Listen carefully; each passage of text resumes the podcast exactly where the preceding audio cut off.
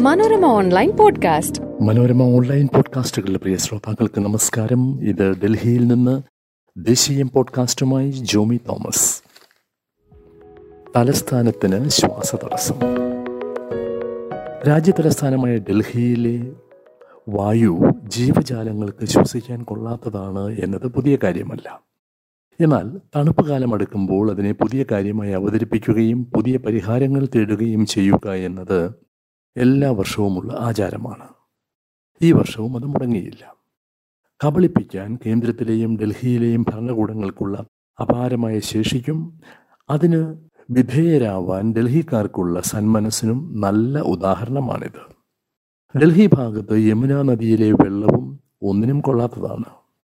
നദികളിൽ സുന്ദരിയാണ് യമുനയെന്ന് വയലാർ എഴുതിയത് ആയിരത്തി തൊള്ളായിരത്തി അറുപതുകളിലാണ് അവൾ മരിച്ചെന്നും ഒഴുകുന്നത് വെള്ളമല്ല രാസവസ്തുക്കളും വിസർജീവും ചേർന്നുള്ള ലായനിയാണെന്നും ആയിരത്തി തൊള്ളായിരത്തി എഴുപത്തി ഒൻപതിലെ പത്രവാർത്തയുണ്ട്. ഇപ്പോൾ പതഞ്ഞു പൊന്തുന്ന യമുന ഡൽഹിയിൽ എപ്പോൾ വേണമെങ്കിലും പകർത്താവുന്ന ദൃശ്യമാണ്.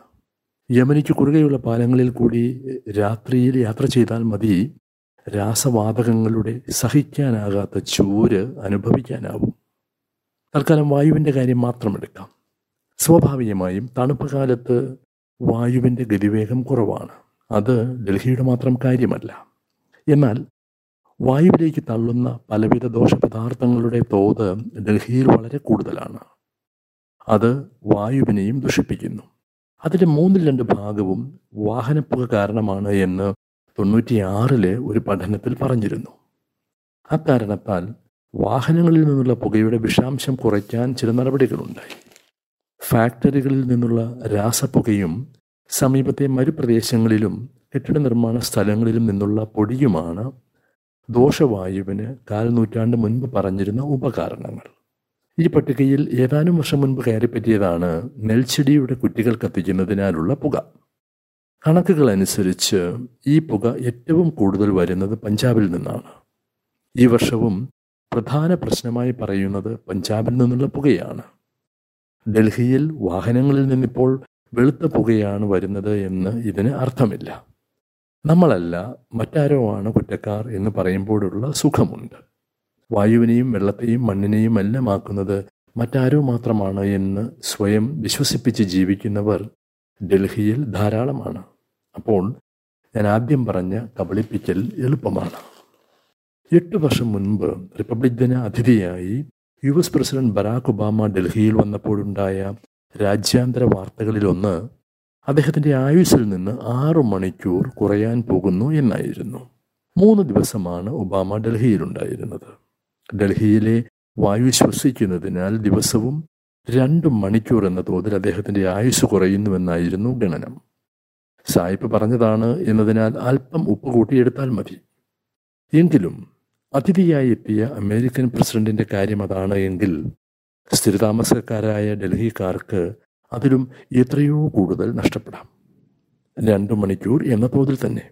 വായു മാലിന്യം കഠിനതരമാകുന്ന ഒക്ടോബർ മുതൽ ജനുവരി ഉൾപ്പെടെ നൂറ്റി ദിവസം മാത്രം എടുത്താൽ വർഷത്തിൽ ആയുസിന്റെ ഇരുന്നൂറ്റി നാൽപ്പത്തി ആറ് മണിക്കൂർ. അതായത് പത്ത് ദിവസം. ശരാശരിക്കാരും അല്ലാത്തവരും രാഷ്ട്രീയക്കാരും ഉദ്യോഗസ്ഥരും ജഡ്ജിമാരുമൊക്കെയായി ഡൽഹിയിലുള്ള ഏകദേശം മൂന്ന് ദശാംശം മൂന്ന് കോടി പേരുടെ ആയുസ്സിൽ നിന്നുള്ള നഷ്ടത്തെയും അവർ ആശുപത്രികളിൽ ചെലവാക്കേണ്ട തുകയെയും ഇത്തരം കണക്കുകളിലൂടെ വിശദീകരിക്കാനാകും. അന്തരീക്ഷം പ്രതികൂലമാകുമ്പോൾ സുഖവാസ മലയോരങ്ങളിലേക്ക് പോകുന്നവരെ മാറ്റി നിർത്താം. ശരാശരിക്കാരെ മാത്രം എടുക്കാം. പൗരജീവനും ആരോഗ്യവും ഭരണകൂടത്തിന് ആശങ്കയുള്ള വിഷയമല്ല എന്ന ബോധ്യത്തിലേക്കാണ് ആ കണക്കുകളെല്ലാം കൊണ്ടെത്തിക്കുക. അപ്പോൾ മറ്റു ജീവജാലങ്ങളുടെ കാര്യം പറയുകയേ വേണ്ട.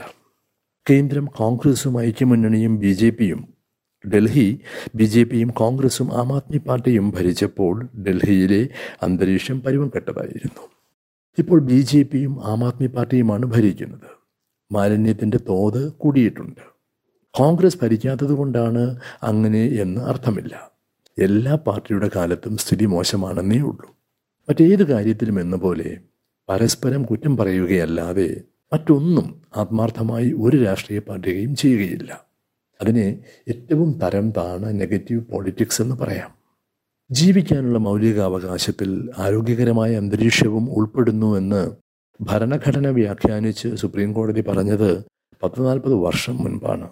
ആ കോടതി വിഷം ശ്വസിക്കുന്ന ഡൽഹിക്കാരെക്കുറിച്ച് വ്യാകുലപ്പെടുകയും വഴിയെടുക്കുമെന്ന് ഭരണകൂടത്തോട് കണ്ണുരുട്ടുകയും ചെയ്യുന്നതിൽ ഈ വർഷവും വീഴ്ച വരുത്തിയില്ല. പഞ്ചാബിലെ നെൽകൃഷി അവസാനിപ്പിച്ചാൽ ചെടികളുടെ കുറ്റി കത്തിക്കുന്ന രീതിയും അവസാനിക്കുമെന്നാണ് ഡൽഹി പ്രശ്നത്തിനായി സുപ്രീം കോടതി ഇത്തവണ പറഞ്ഞിരിക്കുന്ന പരിഹാര നടപടി. പകരം ചെറുധാന്യങ്ങൾ കൃഷി ചെയ്യാമെന്ന് പഞ്ചാബ് സർക്കാരും പറയുന്നു. ശ്വാസകോശ സംബന്ധിയായ അസുഖങ്ങളുമായി വരുന്നവരുടെ എണ്ണം ഏറെയാവും അതിന് തയ്യാറായിരിക്കണം എന്ന് ഏതാനും ആശുപത്രികളോട് നിർദ്ദേശിച്ചതാണ്. വിഷപ്പുകയെ പ്രതിരോധിക്കാൻ ഇത്തവണ ഭരണകൂടത്തിന്റെ ഭാഗത്തു നിന്നുണ്ടായ നടപടികളിൽ അവസാനത്തേത്. വേണമെങ്കിൽ ഇനി അവരിൽ നിന്ന് പ്രതീക്ഷിക്കാവുന്നത് എല്ലാ വീട്ടിലും എല്ലാ മുറിയിലേക്കുമായി എയർ പ്യൂരിഫയർ യന്ത്രങ്ങളും എല്ലാവർക്കും കയ്യിൽ കരുതാവുന്ന ശ്വസനവായു സിലിണ്ടറുകളും നൽകും എന്ന വാഗ്ദാനമാണ്. കാലാവസ്ഥ അത്രയങ്ങ് തലതിരിഞ്ഞില്ലെങ്കിൽ ഡൽഹിയിൽ അടുത്ത വർഷവും തണുപ്പ് വരും. ശ്വസനീയമല്ലാത്ത വായു വരും. ആശങ്കകൾ പ്രകടിപ്പിക്കപ്പെടും. അത്ര വേഗം ദഹിക്കില്ലാത്ത പരിഹാര മാർഗങ്ങൾ നിർദ്ദേശിക്കപ്പെടുകയും ചെയ്യും.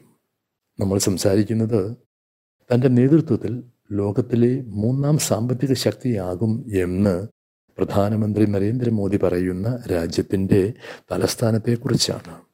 മനോരമ ഓൺലൈൻ പോഡ്കാസ്റ്റിൽ മറ്റൊരു വിഷയവുമായി വീണ്ടും എത്തുന്നതുവരെ നമസ്കാരം. Manorama online podcast.